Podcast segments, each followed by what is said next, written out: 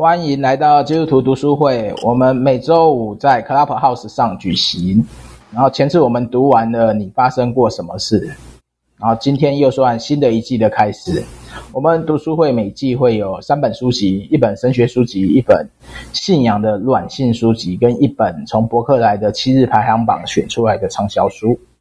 然后本次就是最新的一季的第一本。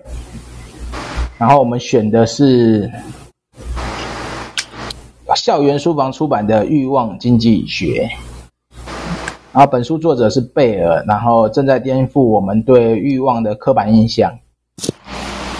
当然，他的欲望的刻板印象，我觉得，嗯嗯，个人是持保留啦，因为不是那么多人都把欲望定位成那个负面词啊。然后他不并不是什么一股邪恶啊。哎，那个字怎么念啊？什么曲？中文程度太中文程度太大，不会念字。攫取跟缺乏，缺乏的力量，反而是一种创造、拥抱、给予的动能，是从神而来的丰富、丰满和临临在，丰满和临在。嗯，上帝创造欲望，正是要促使人们去爱神、爱人。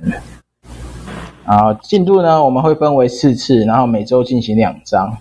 啊，今天讨论的是第一章群众跟第二章的资本的欲望。然后书的内容就有点艰深了，然后提莫太有帮我们稍微先准备一些书摘，帮助我们去重点摘要。然后那个提莫太，你认为该讨论的地方，你就停下来讨论吧，不然照这个读完应该太恐怖了。对，照这个读完太恐怖了。好。那我们就直接开始哦。嗯，好，好啦，我觉得他的导论呢，就用了一句，用了一个梗啊，叫“巴黎跟耶路撒冷有什么相干”。他其实在讲那个以前那个有一个教父说，雅典跟耶路撒冷有什么相干，我忘记是谁了。但是他主要是在讲说，他们两个是，他们两个是可能有关联，但是又没有什么关联的东西。但是他他在那个状况下是要把它挂上关联，就是作者啦。那今天就我觉得作者啊，他在讨论一个蛮大的问题，就是呃后现代的文化。然后可是后现代其实它主要是呃在现代之后，它发展的一种对于呃思想的那个转换就对了。然后他给后现代一个蛮作者给后现代一个蛮简单的印象，他就有点像是那个。嘉年华的啊，然后无政府的啊，然后他是呃个人主义非常高涨的啊，然后所有我们可能以前认为是很坚固的理念教条跟跟思想，他可能都是比较一种呃有点像蒸发走的那种观观点，然后。像个人主义、自由，然后跟怀疑，它可能都是这个时代我们我们听到这个词汇有的那个特质。那当然，我们也可以在新兴教会里面看到一些类似的状况，就是说，新兴教会其实它是在呃结合现代，比如说都市人，然后或者说在后现代的一些文化特色，然后它就变成会展现出新兴教会的，比如说不管在崇拜上面，还是在。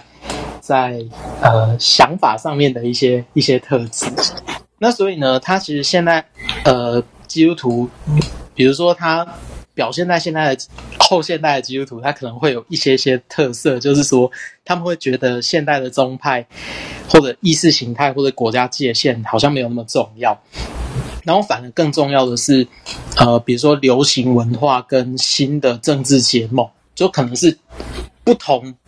类别的基督徒，他们为了同一件事情，然后他们会有一个短暂的联盟，然后以及一些经济结构这样。那所以，呃，作者作者给一个定义，我觉得蛮有趣的，他叫做他觉得后现代利用宗教，然后更胜于接纳宗教这样。那当然。呃，这是作者他提到的一些看法之后，他就在讨论说，诶，这个后现代到底跟教会有什么样的关系？那他，我觉得他给我们一个蛮好的、蛮好的观点，就是说，诶，我们在讨论这个课题的时候啊，先不要太早把后现代妖魔化，或者把后现代洗礼。但是他，他其实是一个。一个过程或者一个思考的方式或一个新的切入点这样子。然后，所以他打算就在过这过程当中，就透过妇科，就 Michel Foucault 呃，或者是还有另外一个就是德勒兹，他想要去讨论一个问题是。人类的欲望啊，跟现代的资本经济，它到底中间有什么样的关联性？那所以贝尔他就把，他就认为说，啊、反正资本主义跟基督教信仰嘛，它是在历史上开始就就就就挂钩的，呃，就慢慢扯上关系的。的的的制度，那当然，他就他不想走以前的老路子，就说什么基督教做到最后东西都好棒棒，然后资本主义，呃，比如说剥削的制度啊，或什么其他的一些呃劳呃不不不关注劳工阶层的事物都很坏坏。他他其实不想要走这种路，然后但是他又觉得资本主义有一个。特质就是说，资本主义很很喜欢改变他自己的特，改变他自己，因为他会把对资本主义的批判啊变成他的同路人，然后甚至他重新把批判包装成一个新的东西，然后卖到市场去，然后作为一个获利的机会，这样。那第二个就是说，他觉得。信念跟实践啊，它的中间是一个空空白的空白的场合，然后就比如说，我们人都会有一种道德困境，就嘴巴讲的，嘴巴讲的头头是道，然后可是我们做出来什么都做不到这样子。那呃，第三点是说，如果我们把信仰跟实行分离啊，然后我们有可能会在这过程当中会产生消费宗教的问题这样子，然后。他认为资本主义其实有一个蛮大的问题，就是说，呃，资本主义它会鼓励人把就是跟宗教信仰维持一点点关系，但是那个关系并不是深刻的。然后他是把宗教从那个你原本生存那个脉络拔出来这样子。然后所以呢，那个妇科跟德勒兹的理论，他就会觉得说是帮助人去切入这样子，就是去分析这种。你跟宗教的那个关系跟感受，然后以及你实践跟你做的你的想法到实践的过程，好啊，所以说他反正就是在讲，他不想要那么简单的去看资本主义，因为资本主义有很多个流派，但是他主要是要锁定在一个共同的观点，就是呃，所有的经济学家都会讲的自由市场经济。那到底自由市场经济就是对于呃当代的世界有什么样的的的影响？那贝尔就继续说，他认为他他想要提出一个主张啦，就是说，不管现在的自由主义经济、自由市场经济，它可以达到什么样的程度，包含它在全球化以后，它会产生的一些新的分工效应也好，或者说是。转变一些观点也好，那他其实不想落入一个问题，就是说，就是说，呃，他有提到三个可能会有的陷阱，就是第一个是什么？就有些人认为经济学啊，它可能是中性的，然后它不受任何价值观的束缚。但是呢，作者他觉得说经济学它不是中性的，但是，但是他。它等于它也是一个工具，但是它是需要重新去检讨它的它设计的那个最初的意思。那第二个是说，有人觉得经济学啊，它可能不是价值中立的，但是经济学有一个驱动的动力是经济学以外的文化跟宗教。那作者就认为说，其实。你在经济学里面如果有置入神学的关怀，可以去改变这样子的想法，就是经济学，呃，是可以受到影响的这个这个这个观点这样。那第三个是经济学它本身就会有一些价值观。那如果，呃，就是说他觉得有些经济学家会认为教会是需要受或神学是需要受到经济学的塑造。那作者其实他对于这个是完全不同意的，所以呢，呃，作者不想要离开经济学这个场场景，然后去，然后把瓦解资本主义啊视作是他的核心论点，因为他觉得那个东西是没有意义的。那他觉得更重要的是，呃，要怎么样神学要怎么样跟现在的经济体系对话，然后并且在这过程当中，它可以持续达成一些检验的效果。这样，那，诶，好，这本书呢，他简单的，他就先提到他一个简单的。摘要就是说，他前面的两章会先去讨论，呃，德勒兹、妇科这两个哲学家，他对资本主义跟国家形式，还有自我记忆，就是呃自我的统治方法，然后跟欲望还有叙事，他这些东西他会先做简单的梳理，所以我们今天应该会看到第二章。然后接下来三四章的时候，他就会用一种道德的角度去评估资本主义。就比如说，他会问两个问题嘛：资本主义到底做了什么？然后资本主义它怎么去塑造人的欲望跟人与其他人的关系？那五到七章啊，他就其实会会会在讨论那个傅科跟德勒兹，就是教会怎么样作为他去创造另外一种经济体的另外一种选择。然后第八就是来检视那个慈善事工这样子。好，哎，黑熊要答问题吗？对啊，来答问题啊。阅读这本书会期待什么？阅读这本书会期待什么？期待什么收获？哎，大家讲讲看吧。爱丽丝先讲讲吧。你期待读完这本会发生什么事？不会发生什么事吧？哦。对啊，会发生什么事情？就我们我我们本来就是一脚跨在世界上的这种，这个什么？那我我还以为你说一脚跨入棺材里耶，一脚跨入棺材里，我我我我一直躺都躺在棺材里呀，然后一只脚抬出来啊，这样。嗯，对啊，所以对，那那那提摩太，你选这本书一开始的期待是什么？哦，我一开始的期待本来是想看他怎么分析，怎么分析这个世界的经济运作模式。但是我后来在读完他的导论以后，我可能有一点点改变，就是说我会想要看他最后，呃，对于处在这个环境底下的教会，他会提出什么样子的想法跟建议，因为。因为后现代要等于是创造另外一个，也不是创造，就是说尝试去做出另外一个跟过去的组织跟架构都不同的东西。那它要是可以运作，它要是可以自给自足，然后它要是可以呃产生一点点效能的，那我想看说，他如果把这个想法运用在教会的其他事事工，他会有什么样的可能性？这样。那那北方哎，北方你有什么期待啊？呃，一开始就是有兴趣看看他怎么把资本主义跟教会连接在一起了。那因为我之前可能有看过或听过一些讲资本主义的书，当然我懂得也不是很多，因为很多很艰深的。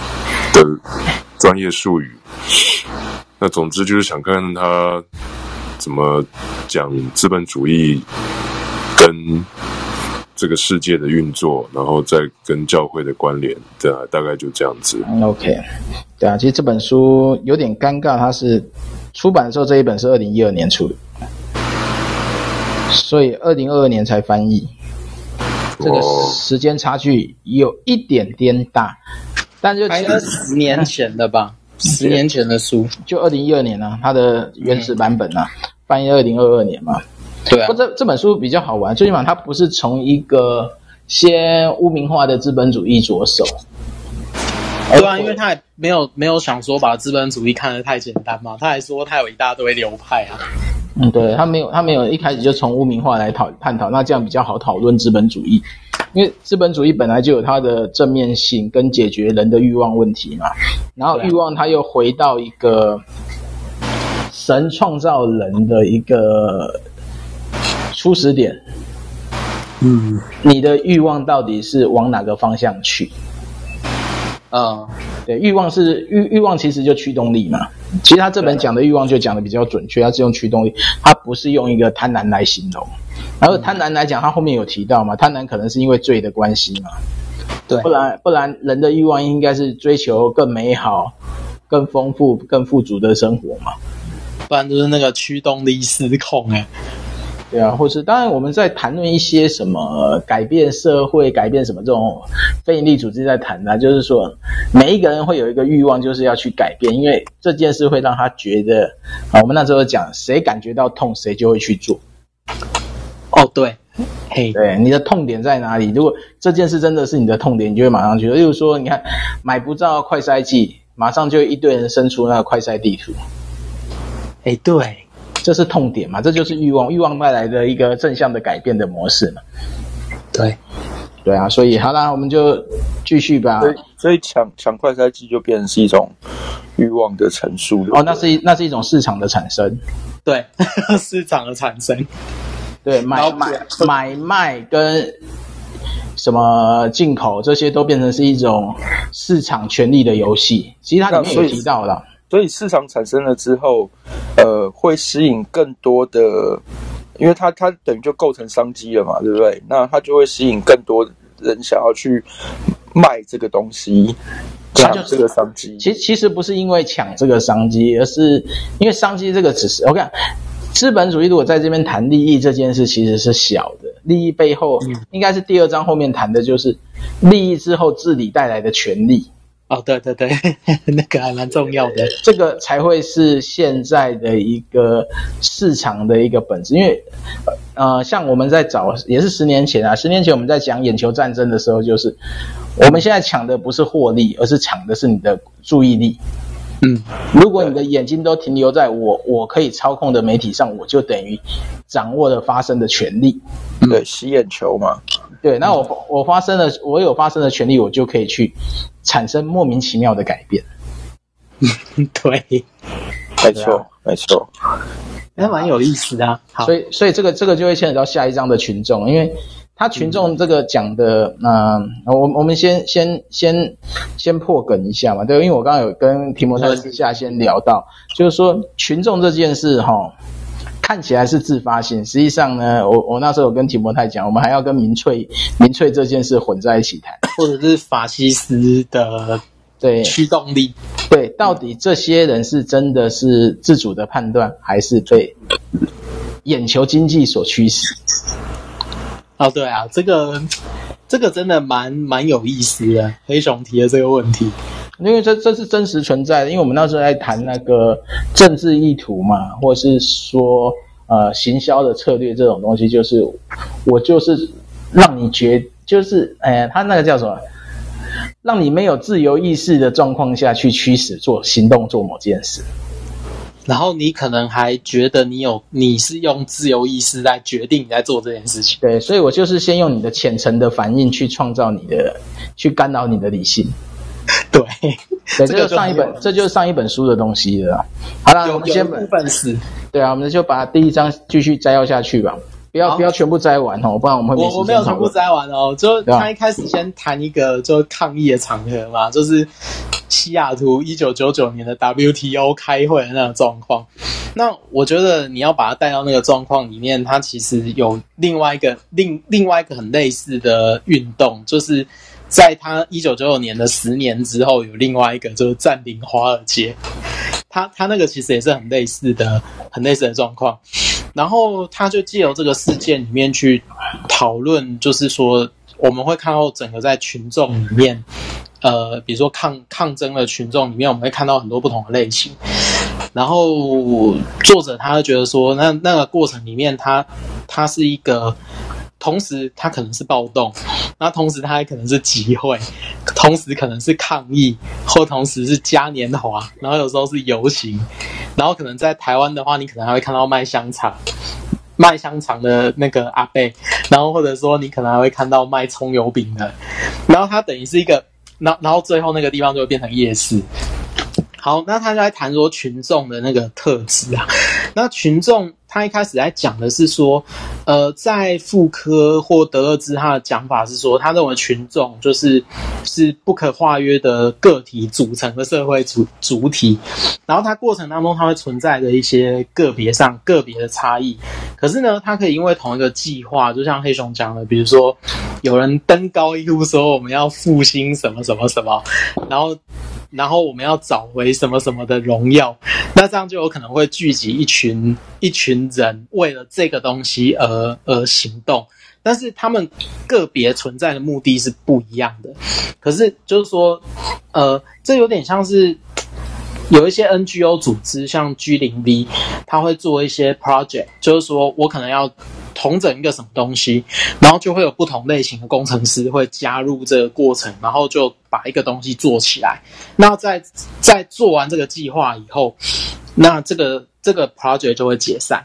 那当然就是说，他会强调说，在这个群众里面，他会有一个很重要的点，就是说，呃，这些不同意见的个体啊，他们互相合作、沟通跟创造关系。然后这种他。认为他举这个例子，就是在解释说，其实这过程里面会有不同的欲望，然后他会相互的合作跟互动，然后这就是比如说，他就举了一个后现代的哲学家内格利，他就讲说，这个东西就是当代所谓民主的一种民主的一种特质啊。那所以，比如说他这个后现代的特征，就有点像是说，他是呃，比如说强调形。呃，比如说，它是另外一种形式，然后可是它为了一个有点像超然的正义，或者是权利，或者是现在某一种道德形式，然后他在表达另外一种不同的想法。这样，好的，那就回到那个傅柯跟德勒兹，德勒兹这两个人呢、他他傅柯跟德勒兹这两个人，他其实都是马克思主义的流派，可是马克思主义它其实那时候已经发展到一个尽头，就是说。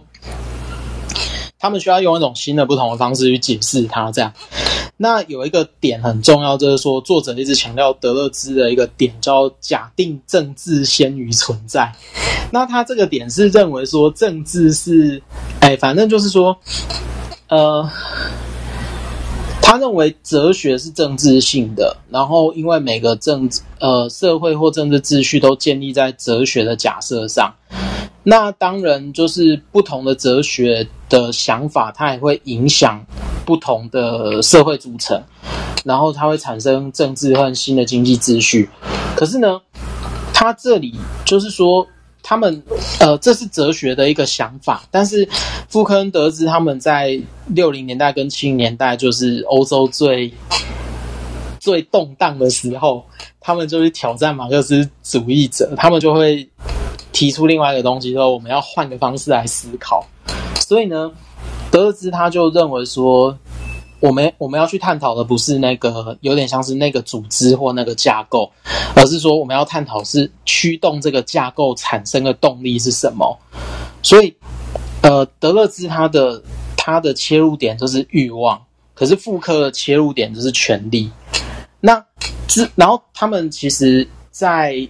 在作者引用这两个人的过程里面呢，那个他就认为说，其实资本主义在这个过程里面，它可能不能只是视为一个经济秩序，它可能是视为一种我们怎么样去呃规划或者是训练我们的欲望，然后以至于变成它要长成的那个样子。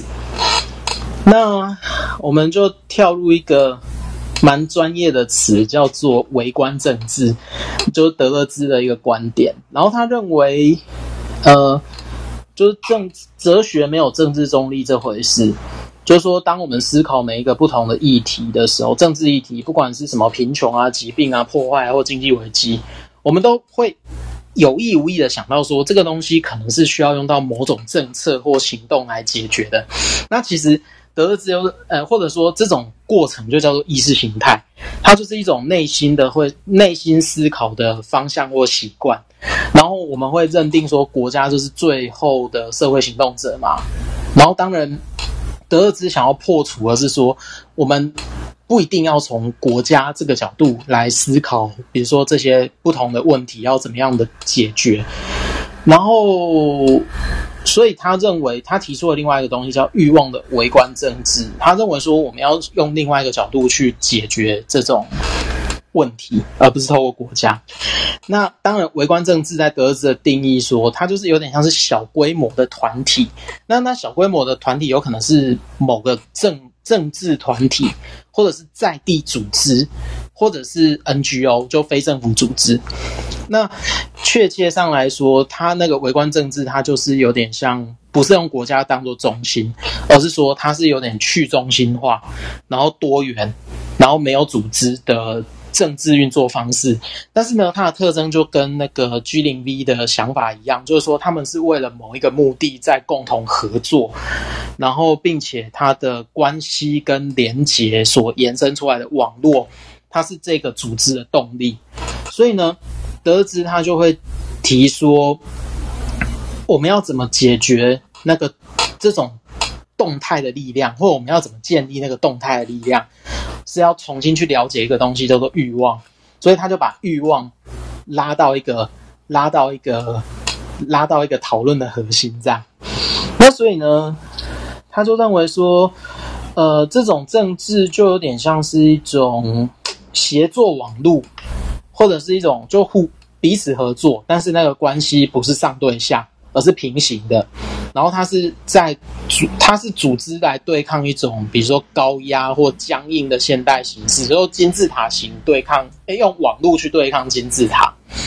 那所以在这个过程里面呢，就是呃，比如说他他会他认为说这个欲望它其实是一种呃。就是具有生产力的，它会是一种生产、给予、创作跟创造，然后它的过程是需要不断跟他人产生连接，然后去接纳差异性，然后这些就是这些就是德勒兹认为说是作为一种社会的力量，社会发展的动力跟力量，所以他就称他就称这个东西叫做爱跟喜乐这样子。那当然，他认为欲望的本质啊，它是有点像生产创造，然后，但是它也偶尔会变成没有秩序的力量，然后他会反抗任何就是有目的的束缚，这样。然后傅科他又提出一个更激进的东西，就是说，他认为权力才是才是才是真正的力量，所以他就提说，革命啊，就是要把国王杀掉，就是要斩斩杀国王这样。那所以呢，他认为说。哎，杀掉国王，他等于是他他认为说，其实国家的权力，他有的时候会变成是一种已经卡死的东西，就是说，所有的人都要透过那个取得最高的权力来实践他的政治理想嘛。但是傅科他反而认为说，在这个状况下，其实国王是要直接被杀掉的，就是说，等于是我要把最高权力的那个头拿掉，然后而是作为一种，就是。呃，他需要用另外一种不同的想象去取代这种我们所谓的金字塔上对下这种关系。然后，所以傅柯他探讨的那个权力啊，他就认为说，它是一种需要超越国家界限的事物。然后，他认为国家的权，国家是处在一种权力跟权力的交叉领域。然后，所以呢，呃，它是各种社会关系的错综复杂的汇聚点，就是国家。那但是，但是就是说，在复刻这种想法里面呢、啊，他就认为说这个权力是无所不在的，然后所以包含他认为国家就是一种权力关系的结合，但是呢，它不能被视为权力的来源，因为权力的来源是透过散播在整个社会当中的不同组织，然后它产生了一种呃若有似无的控制力，这样。那所以他认为权力的来源是有很多种的，包含你可能教育制度啊、宗教啊，或者说你可能很多其他的社会组织，或者是一个小团体，然后或者是家族。那但是这个过程里面，权力它不是负面的。那我们常常会说权力会宰制啊，或者统治或者控制，它其实只是形式之一，它不是权力的本质。然后但是呢，我们的个体啊，妇科是认为说，它其实卡在一种权力跟权力的协协同作用，然后我们会深陷那个影响力。那傅柯他其实希望的做法是，我们要从这个影响力当，我们去认出那个影响力，并且去反反省，然后转回另外一种不同的方式。好，那结论就是，群众啊，它其实很复杂，就然后，但是从这个复杂性中，我们可以看到说，那个呃后现代的后现代一些不同的观点，比如说，呃。呃，这两个哲学家他都认为欲望它是没有办法控制的，然后也不会安定。那呃，比如说，就是说，可是呢，我觉得作者他想要提出一个点是说，欲望怎么受到组织或者是控制，或者是或者是转变。它可能可以帮助我们去理解现代国家它在运作的那个、那个、那个法则。好，这是第一第三章蛮复，哎，第二章蛮复杂，哎，第一章蛮复杂的一个地方。你是那么想进入第三章哦？没有，没有，没有想进入第三章。第三章我想到就头大。我第一章想到就头大了，好不好？第一章蛮蛮蛮蛮理论的啊。对啊，所以刚头都很大。对，头都很大。翻开书头就大了，好不好？哎嘿嘿嘿，没有啊。第一件事，你看，政治先于存在啊，存在又是什么东西？存在就是它等于是一种你的，应应该这样讲啦，就是说，到底什么东西是实际存在的事物？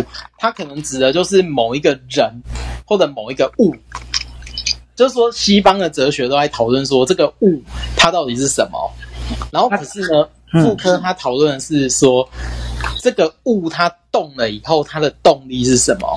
他们其实只是在转变那个讨论的关键哦，所以他不是讨论什么东西为何而存在。对，他说什么东西为何而存在是所谓现现代的谈论方式，因为现代他想要确定说，哎，政治是什么？然后国王是什么？我知道，我知道他现在讲政治先于存在，那个这个我也很也很清楚啊，就是对对对，所以他就认为说，他他觉得政治不是死的组织，而是一个活的动能。应该应该说政治政治会觉得会决定存在的意义啊。对对对对对对对，他就他他指的是这个意思。对，就系统神学会决定你信仰的意义是一样的。哎，嗯，哎哎哎哎哎，发生什么事？哎，我系统程序坏掉了。啊，系统程序不就是先帮你决定你要属于哪个教派，你要属于哪种模式，对不对？对，并不是，并不是先有救恩，要先有系统神学。我跟你讲哦，不然你的救恩并不存在哦。其实我觉得后现代它其实帮我们看到一个东西，就是说我我刚刚有想到一个宗教的案例，嗯、就是。你你们知道有些教会他会推一个东西叫泰泽，泰泽祈祷灵修的那个、哦，对灵修灵修的那个东西。你知道为什么？我我我听他我听那个贝尔这样讲的时候，我就想泰泽祈祷搞不好也会跟这个东西有关系。因为泰泽祈祷他是跨宗派，然后呃跨跨跨族群、跨地域，然后可是他为了同一个目的来。来来实践，比如说宗教的敬虔、灵修的什么过程，然后他只用很简单的呃圣歌跟赞美诗，然后或者是很简很简短的祈祷，然后它会汇聚成一个有点像马赛克式的东西。OK，然后这个其实某种程度可以来展现他讲的那个就是群众抗议。嗯哼，对。这是我觉得我可以想到说，为什么泰泽在这个时代会流行起来，有可能是因为这个原因。OK，因为他们想要一个去中心化的东西，可是泰泽的泰泽的中心没有一个很鲜明的领袖，目至少目前看起来没有吧？台湾可能也也没有。嗯，台湾台湾就是古伦神父在在负责教课啊。哦，对对对对对，就除了他之外，嗯，庞君华牧师啊，或者是黄春生啊，或者是，不过都是一些比较，他们所谓的叫普世派嘛。我我这好先，我这我跳回去输了。好，那这边这边我比较有意思的是针对大政府跟小政府的解释啊。哎，他是不是后面嘛？啊，不对，他在前面就四十五页。大政府跟小政府。对啊，因为其实你知道，我们在讨论经济上，一直都是在争论大政府还是小政府。对，因为他认为说政府的干预越小，然后市场越自由的时候，它调控，它对于创，哎，不是创伤，它对于经济波动的调动调控能力就越高。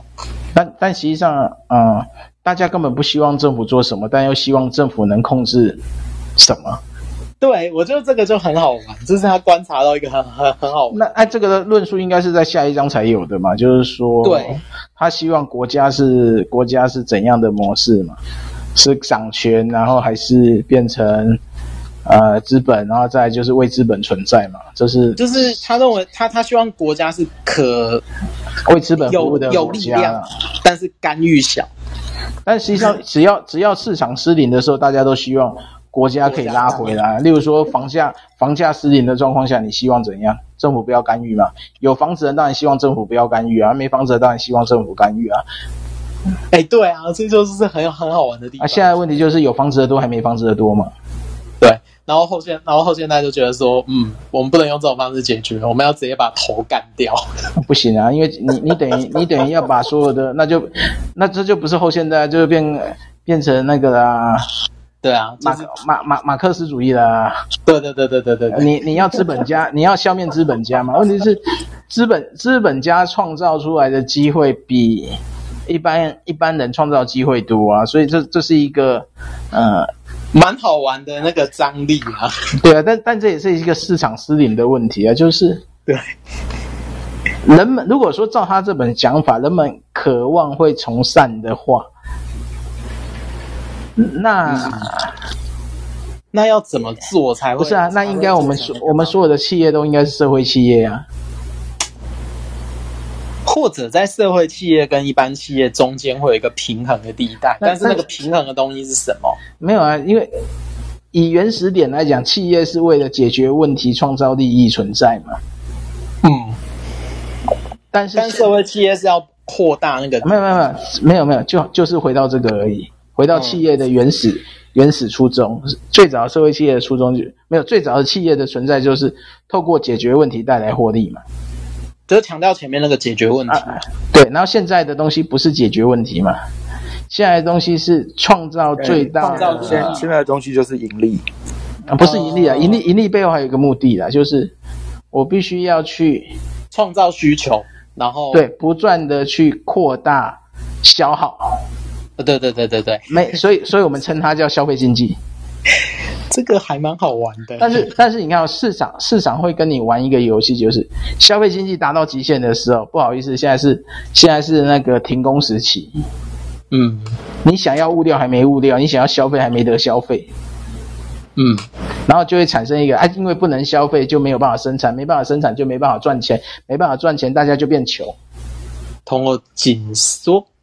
你要这样讲，你这个你这个顺序怪怪的，没有办法消费就没有办法生产。问题是，你已经在原物料缺乏的状态之下，你当然就没有办法生产了。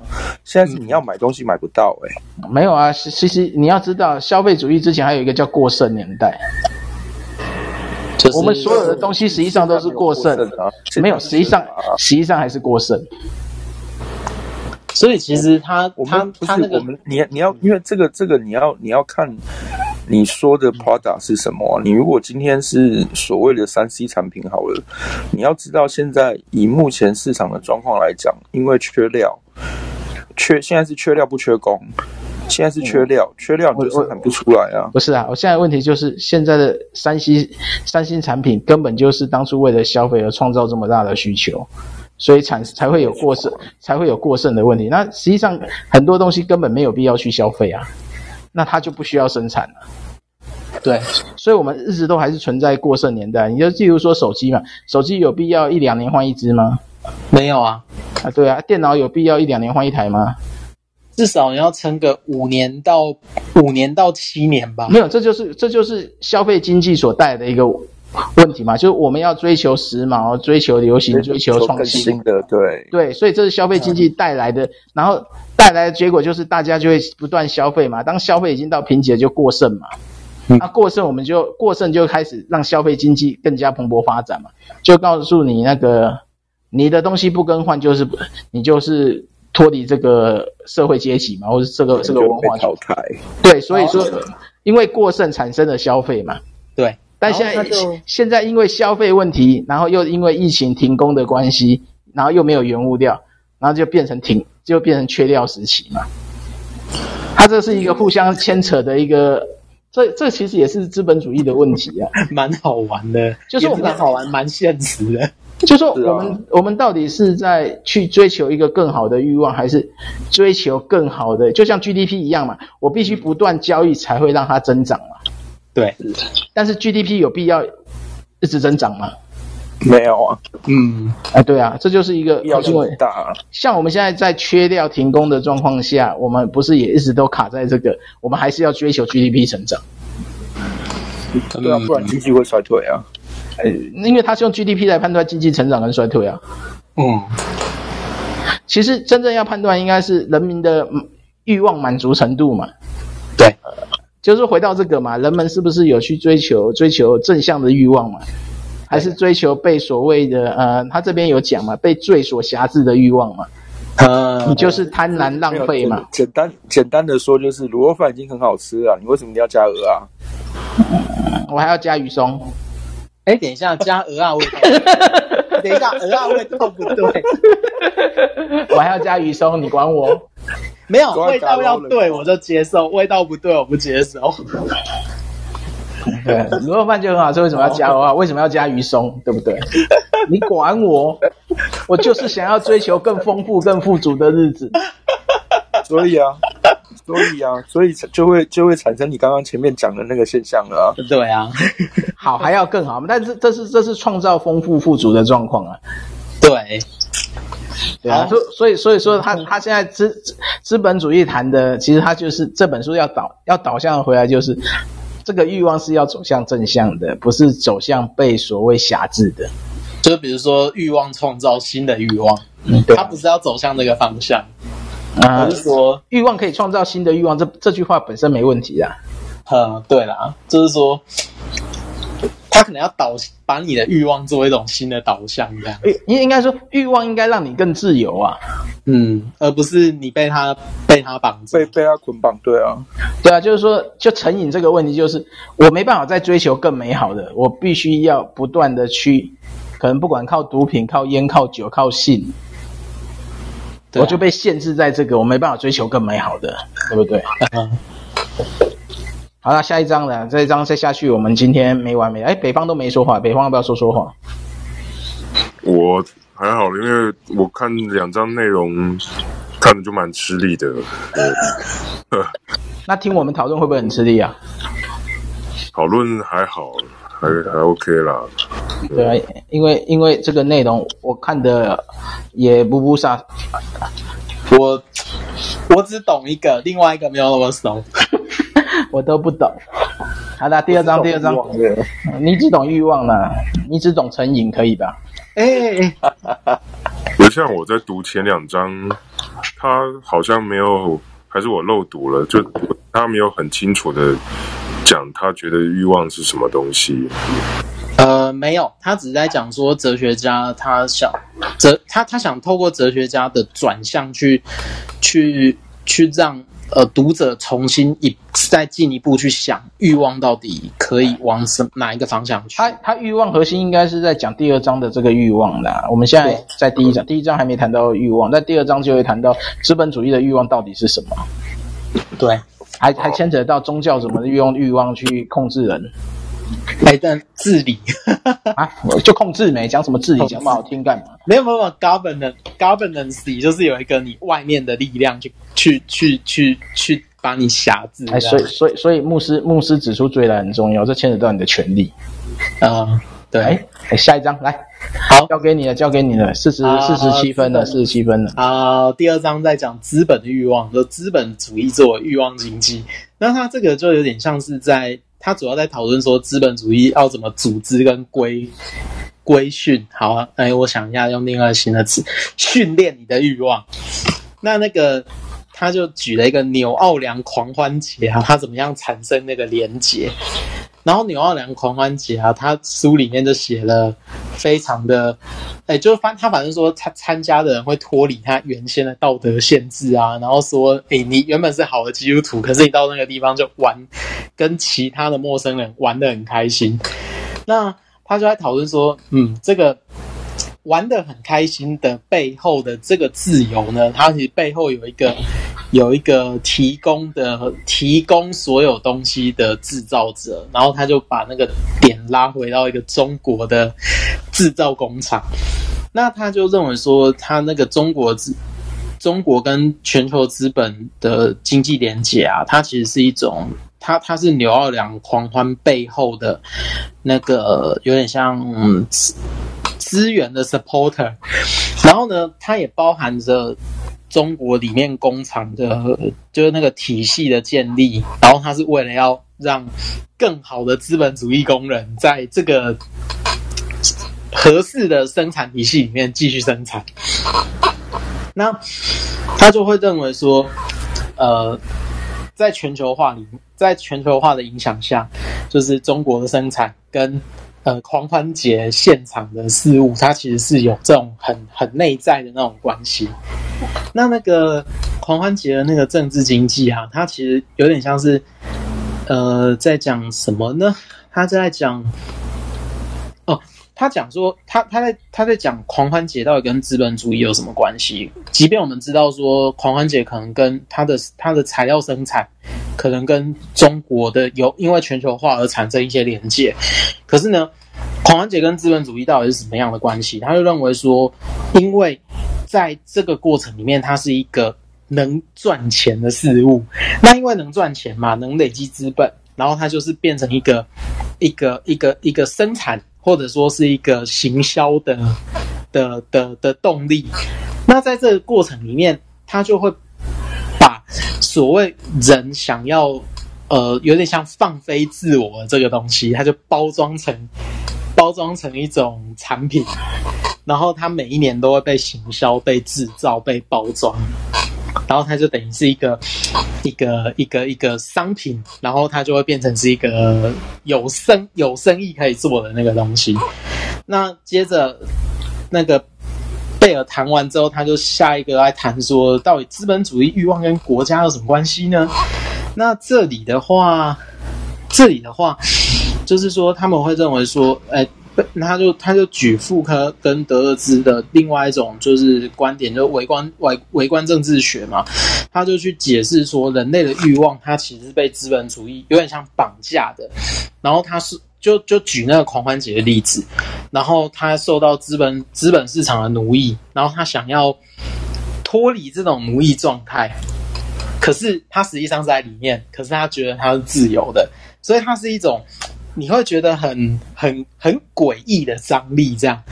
那所以，呃，在这里啊，就是，呃，反正他这里就开始讲说，德勒兹怎么去讲国家跟政治，国家政治跟欲望，他怎么去互动的。然后他就认为说，他其实是有三个过程，但是我现在不细讲，我只是在讲说，他他认为资本主义他会从一种具体的生产模式。然后在国家的需求之下，它会变成一种有点像是，呃，普遍的规范。然后，但是它它是它是流动的，然后它会借由这个过程里面，它会加入一种现代国家的运作方式。那当然，国家它会先从组织欲望开始，然后比如说社会。社会生产的模式的调整，然后让这个社会可以可以加入全球资本主义的机器，然后就服务整个资本资本主义。那它其实是为了一个，呃，资本主义其实是为了一个核心，叫做为了市场生产，就是市场生产，它是一个很资本主义的神主牌，这样就是说就，就就就德勒兹讲的，然后。他说：“诶，应该说，全球资本主义就是说，为了市场这件事情啊，它受到全球资本主义的就有点像扭曲啊，或重塑。然后，所以只要欲望能为市场生产，那不管你用什么方式生产，那都可以接受。所以，中间不管你怎么生产，他最后只要看到说那个产出的结果是什么，这样。那反正德勒兹他就他就从这个方向去说，呃，全球政治经济怎么变成资本主义的经济啊？然后他就解释说，全球经济秩序下国家的形式为什么会重要。那第三个是说，呃，这个故事到底的语言是，就是说。呃，是解放或者是规训人类，就是动态创造力就欲望，就是说欲望怎么在这过程当中运作这样。那接着就要谈到一个东西叫治理术，治理术比较是妇科的语言。那妇科他就会说，治理术它比较关乎的角色是我自己怎么治理自己，然后我怎么受到别人的管理，然后或者说治理，然后比如说我自己怎么去治理别人。然后，或者是人们怎么接受谁来治理他，然后怎么样会成为最好的治理者？然后，如果我们把那个层次往往上面拉的话，就是说，它可能就包含着国家跟国家政治的那个主权，就是国家跟社会它怎么去管理你。然后，从微观的层次啊，它可能就比如说像是我个人的行为，或者我个人掌有的权利，然后怎么样去。影响到其他人或管理我自己，那妇科它就发展出几个面向，一个是生产的技能，就是我自己作为生产者的时候，我怎么样用使用我这个管理、自我管理或自我治理的能力。那一个是符号，就是说我在这过程当中，我产出了什么样子的符号，包含我的语言，包含我的思想，然后包含我的创作，我创作的一切的东西。那还有一个东西是我怎么使用权力，然后第四个是我怎么管，我怎么去我自己的技能，我我我治治理的技能是什么？然后它其实有点像是说，呃呃，比如说他想要试着透过控制跟自我的记忆，然后去发展出一个东西叫做牧养的权利，然后。但是他这个牧养的权利，他其实有有一个动力是说，我想要改变这个这个团体里面的的的事物，这样。那当然就是说，他认为他傅柯认为这个东西跟基督教有关，所以他就借着忏悔这件事情或告解这个东西来讨论什么叫做牧羊权利。那他就认为说，呃，基督教他在这个过程里面，他是借着忏悔。然后是借着，不管是对着个人或是对着团体，那他其实是有点像是说，我借着这个过程，然后我把牧养的权利细致化，然后使自己忏悔罪恶的这个目的啊，或变成自我弃绝或自我牺牲。然后他在这个过程里面啊，他就你在忏悔的过程里面，你其实就会开始变成一种，诶，被管理的状态。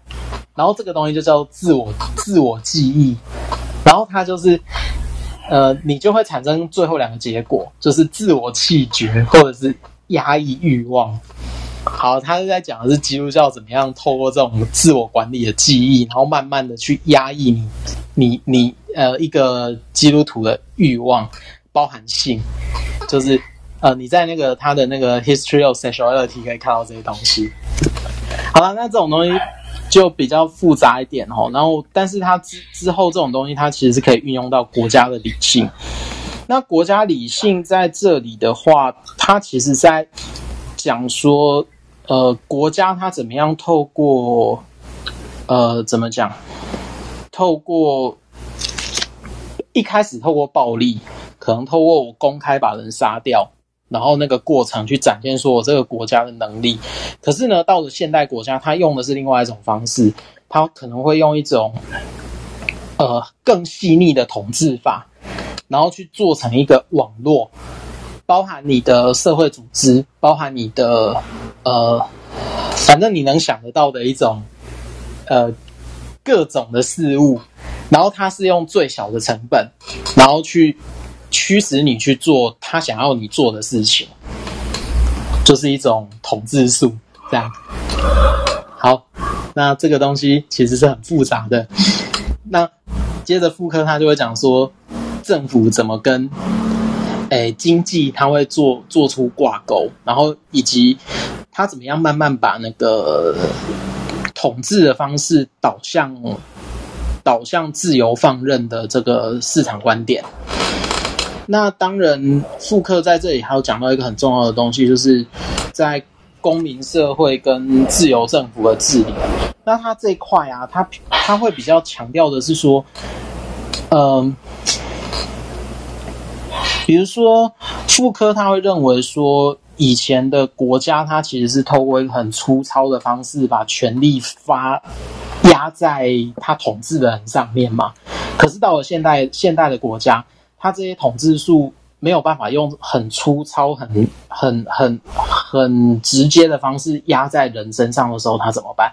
他可能就透过一些自发性的，比如说社会公益团体，或者是一种道德追寻、追求的那个团体，然后把、把、把那个控制的能力发散到公民社会里面，这样。所以。他认为说，在这个过程里面啊，其实更能展现出就是资本主义的经济效能，就等于是把某一种符合特定价值观的道德规范，比如说符合资本主义的道德规划规范，刻在身体上面，这样子。那所以，反正傅科在之后。他没有发展完这个理论嘛，所以德勒兹就借由这个方式继续发展。他就讨在讨论一个东西，叫做控制型社会。那控制型社会，它其实有点像是在呃，在回应一种新的思潮，就是说新自由主义底下，就是不受控的资本主义，或者说不受控的资本主义，它怎么样去发展？这样，那他认为。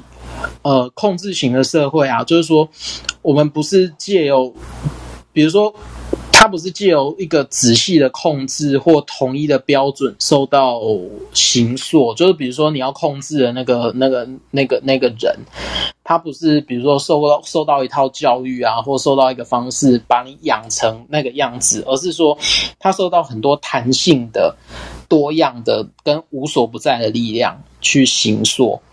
就包含呃广告，或者包含其他的电影啊，然后电影或者是文学，或者是其他的其他的生活形态，然后他会把你磨成这个社会要你做的那个样子。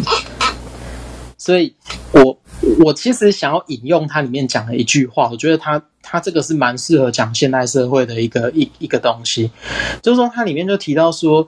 呃，德勒兹他其实会讲，就是不管你在机器旁啊、办公室啊、购物中心啊，或者是购物中心的结账队伍，个人他不不是能够单纯的接受自己生产者和消费者的位置，可是呢，今天的状态是，他们这些人呢，他必须将生活的每一个面向都交到经济手、经济逻辑的手里，然后这些人他们要成为自己的企业家。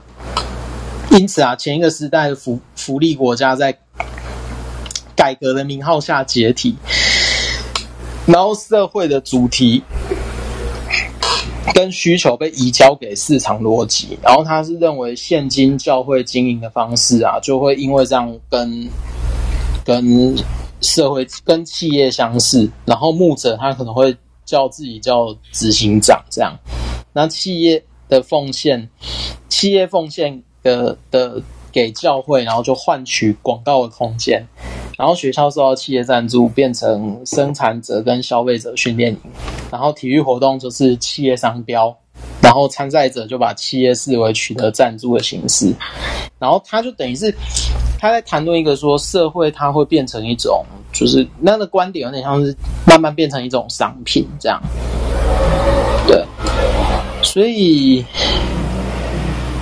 总之，我觉得在这种、这种、这种力量底下，就是说，服务经济的一种牧羊力量啊，它变成是一种无所不在的事物，然后使得欲望会去屈从资本主义的原则。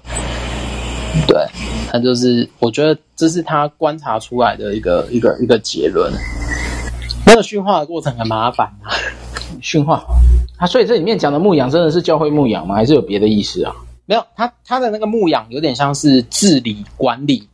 哦，然后或者他他其实不是他他其实只是把副科讲的牧养挪用到挪用到教会，但其实他的原则是通的，就是说他他其实的他其实那个观点，傅柯在想象的那个景象是天主教的那个主教他如何去牧养他的教区。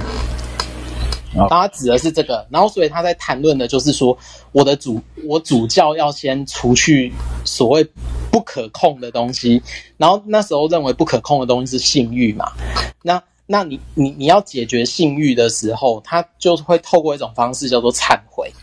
那妇科就认为说，在忏悔就是神职人员彼此忏悔的过程里面，通常性欲会是最。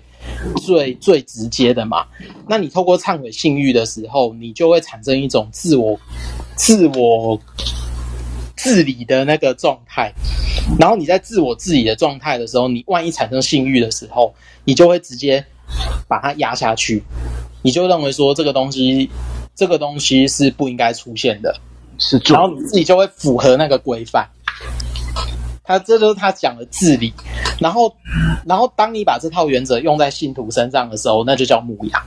哦，对，这是妇科的那个观点，就是就是说你会用一种外在加的规范，然后去规范你变成那个样子。OK，因为我看妇科写的这一段蛮有趣的。对对对，他在讲这些东西，他谈牧羊牧羊的权利。对，哎、欸，他其实用这个东西，他全他全部都用用这种。角度在讨论包含那个监狱，就是说，啊、就是说，为什么他认为说那个边沁的那个监狱是很符合现代的那个规范？因为边沁认为说，真的好的监狱是圆形的嘛，对不对？对、啊。然后他认为说，你如果那个诶圆形的监狱，可是你的监视塔要怎么盖呢？你的监视塔一定要盖在一个死角，然后在那个死角是可以看到所有。盖在中心啊，不不是盖在死角了，盖在中心啊。然后，但是它是囚犯视觉的死角，因为囚犯看不到里面看守的人，看守看得到他们，看得到囚犯。嗯，然后它就会变成是一个当代治理的一个方式。然后，也就是妇科他讨论权力的方式，就是说他会认为权力就有点像是站在中间那个塔的人，他可以看到所有的所有的囚犯。可是所有囚犯看不到他，这在囚犯会知道有人在看他，所以他会用一种他会用一种方式去自我管理我在这个囚室的生活。这在办公室设计也是啊，主管位置会稍微垫高一点，然后在最后面。嗯，哎、欸，我觉得他这个真的很有趣，因为他他那个以前那本书就是《惩戒与规训》啊，他在谈论说，他其实一开始是用公开。就是把人杀掉的那个刑罚去谈论说，为什么为什么在早期的刑罚会是残酷的，然后可是到晚期以后，它这些东西是慢慢变成一种隐蔽的，变成一种就是规训式的，然后让你会产生隐藏的恐惧，但是它不是用赤裸的在你面前表现那个暴力来来来呈现，就用恐恐惧心态嘛。然后就变自我，就像这个圆形监狱就变自我监控了嘛。对对对对对对对对对对对对，他他基本他基本上的理论就是这样。所以我只要对每一个信徒跟他讲什么东西有罪，什么东西有罪，他就会自我限制了。对，就是这样。然后他就会听命于我，怕怕怕我发现他的罪。对，因为你跟然后我就要跟他讲，赶快奉，赶快多多奉献。然后你就可以除去。然后要跟他讲，不奉献也是一种罪。类似。不奉献，你就是窃占上帝的财产，这是罪。对，所以要奉献。所以你就会发现啦，他他，我觉得他他这种观察其实蛮蛮蛮有意思的。对，所以他就变成这一章就主要讲资资本主义怎么怎么去创造欲望的驯化就对了。对，因为他想要把你的欲，因为因为他前面都会讲说欲望它是不可控的嘛，对不对？你不你你不知道它可以把它导向哪里，可是资本主义它就把这个欲望导向成一种我要追求，可能我要追求更更多利益，然后我要追求更多更高更快速的利益的时候，我就会在这个过程里面会制造会制造出很多可以符合这个方向的事物，然后就会，然后然后那个方，然后资本主义或者新他他批判的新自由主义就会往这个方向发展。嗯哼。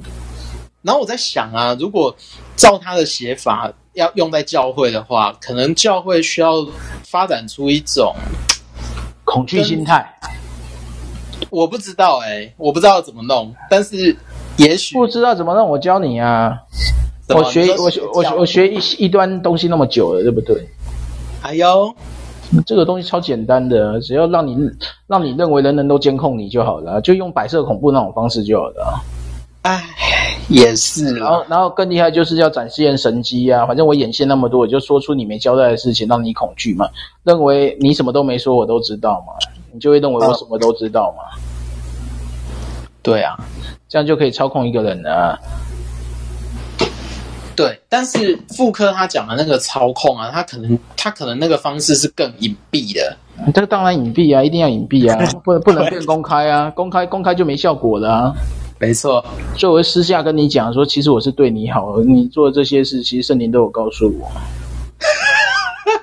我在祷告中看见你跟那个某个某个姐妹有那个不正当的关系，我想，嗯，你还是去处理一下吧。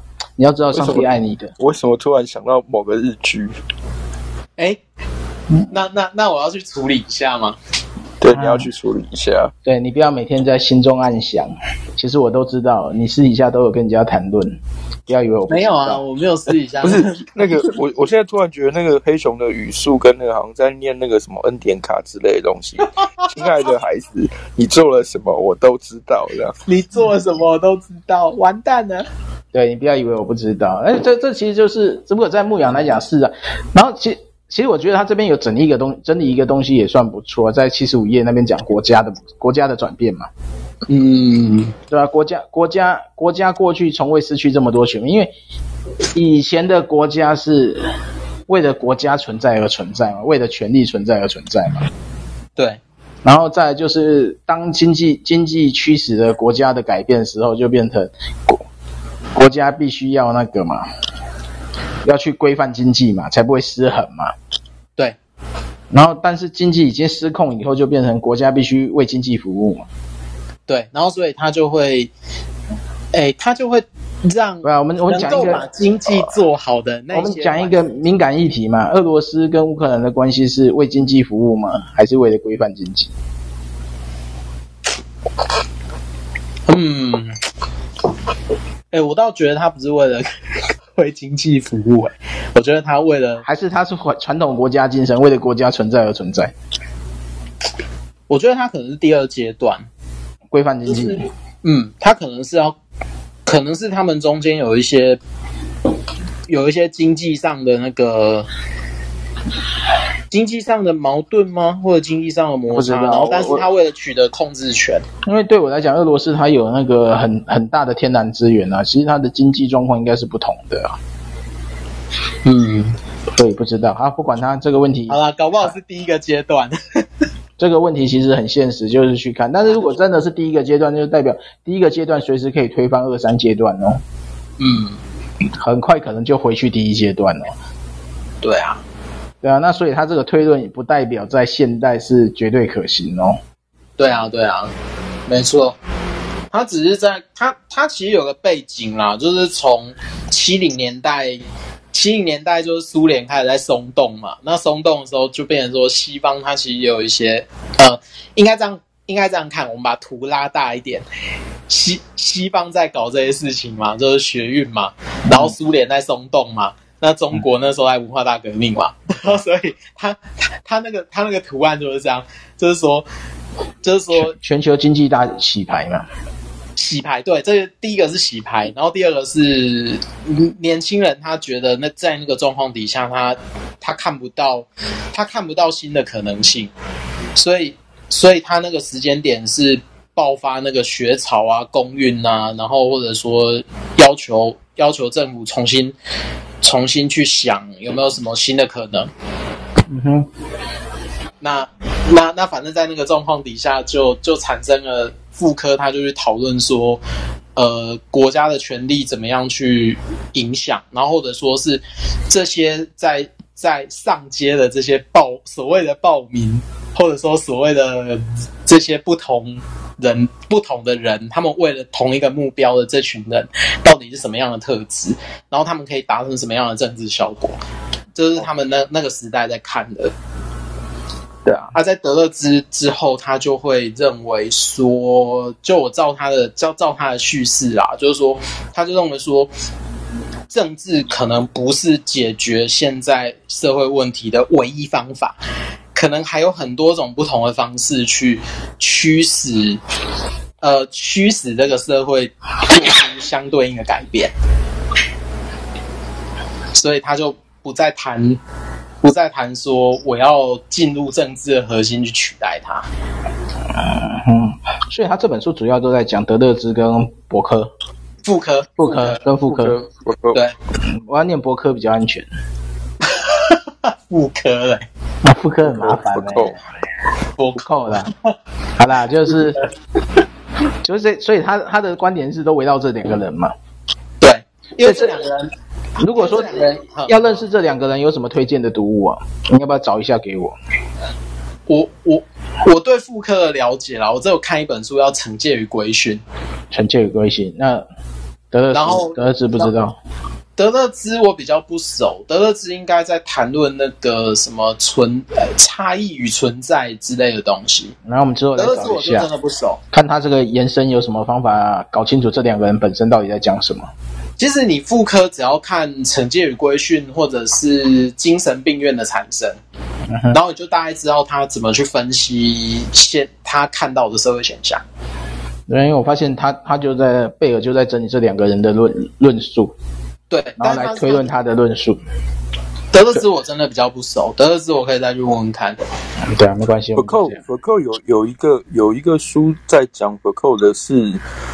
跟跟临床学有有点类似的东西，我啊，临床心理学的诞生，对对对对对对对，嗯，然后、哦、啊，他他那他那本书我可以简单摘要一下，他本书整个都在讲说，呃，所谓的精神病到底是什么，然后他就在比较古代认定精神病的时候，可能是一个跟社会脱序的一个状况。然后他会给他一个不同的空间，可是现代他就在谈论说，当现代的国家介入定义精神病的时候，他会是什么样的状况？比如说，这个人必须被分类到某一个状态，然后在然后他就问说，这个分类的状态是怎么产生的？然后权力怎么在分类的过程里面介入？然后怎么样，它会变成是一个，比如说。我分类的状况 A，然后我需要用 A 的方式去对应它，类似这一种。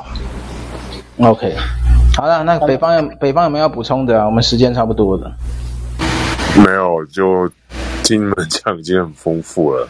就就进入另外一个世界了，进入恋爱的世界。也没有啦，就是在专心听啊。对，因为我觉得觉得这两个人其实应该要可能有必要先去多认识一点。然后、那个啊、我想到，我想到那个 Gilles Glass 他讲的好像就是比较类似形上学跟存在论的那种那种东西啊。对啊，我想到一个，我想到一个读物，就是说，如果真的不知道要怎么从要怎么入手的话，直接去翻那个牛津现代读本，就是中国他会翻译的那个小小本的那一种。那你们看就好，嗯、那个我怎么看没有没有？他那个超小本的，只有一只有大概一两百页就可以翻完，很小很小，没力气啊，这本都翻不完了，不要跟我讲一两百页。对，没有没有，不是一两百页，一两百页是那种很小很小的册子，大概一百多页而已。嗯，对啊，好啦，然后，然后再再贴给大家，好了，就普通在那个书斋里面了。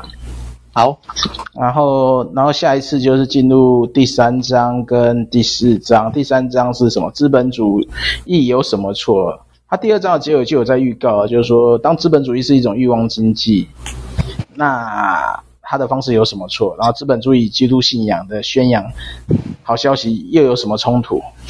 对，还是现在教会根本就已经变成一种欲望经济的存在？他刚刚，他刚刚。第二章里面有一句话，就是就就就已经讲，就已经告诉你了啊。现在很多传道人都叫自己执行长嘛，对不对？对 对，还有董事长，对，董还有很多大头哥当诶当诶，对，你宁愿做你你宁愿拿这个董事长跟执行长来换你牧师的抬头，这这没什么好讲的啦。哎，我拢叫担当诶，担当诶，家属拢无来啊，担当诶。啊，好了，不要再闹了。然后资本主义，然后第四章就是资本主义神学，嗯，资本主义欲望的痛苦，欲望的痛苦。对啊，他就讲神学革命是否会会符合信仰。因为其实我觉得资本主义这一块也会牵扯到，我现在不知道他会不会谈到工业革命的问题，因为工业革命教会就是两派立场嘛，啊、嗯，一派支持，一派反对嘛，偷看一下，两边两边就没打起来而已嘛。应该他不会提到这个的，但是我觉得这个看起来是没有了。他只谈论跟谁上床有关而已啊。自由的选择嘛，对不对？没有，没有。自由的选择嘛，其电视你要选哪一个嘛，哪一台嘛，厕所要用哪一个卫生纸嘛，汉堡要加什么酱什么酱嘛，然后要跟谁上床？要不要加鹅啊？不要，我要加鱼松。加你是昨天吃太多蚵仔就对了啦。对。好啦，我们今天到这边啦，然后下礼拜就第三、第四。我本来想说一周一张，但是觉得这样又太慢。对，这样太慢了。还是下礼拜是两张好了，因为这种书太硬了，太硬的东西读慢还是硬啊，读快也是一样硬啊。又差得太深了。读读慢会很痛苦啊，然后读快的话就是比较能看到它的全貌，这样。你就读快看不懂就看不懂就跳过，痛苦一下就过去。咕弄一下就过去，我不是从头跳到尾了，对。我们书斋，我我书斋那个北方，你再给我你的 email，那个 Gmail，我书斋到时开给你，因为我们会在读书会前会先写好书斋，但通常都是当天才写，因为我们时间没那么多。了解。好，你就可以看完书以后再看一下我们整理的重点，大概就比较容易讨论了。哦。嗯，那我会先写起一些问题，当然你自己也可以把你想要问的问题放在里面。我会尽量把它写的简单呐、啊。对，那今天超时十十五分钟以上了，还好还好。所以你平常读书会就一个小时而已。对对，不能太久，因为我等一下要打电动，不能打不能谈太久。哦，打电动很重要。对，资本主义的进电动。嗯，哎，我要去抢劫，不要吵我。好好好，OK，好好好。啊，今天今天今天就到这边了，然后下礼拜就三四章一样啊，晚上八点，应该大家都就算隔离也可以参加了，所以没差了哈。OK，好，好，那先这样喽，我先关录音，谢谢大家，谢谢谢谢，谢谢，好，拜拜，拜拜。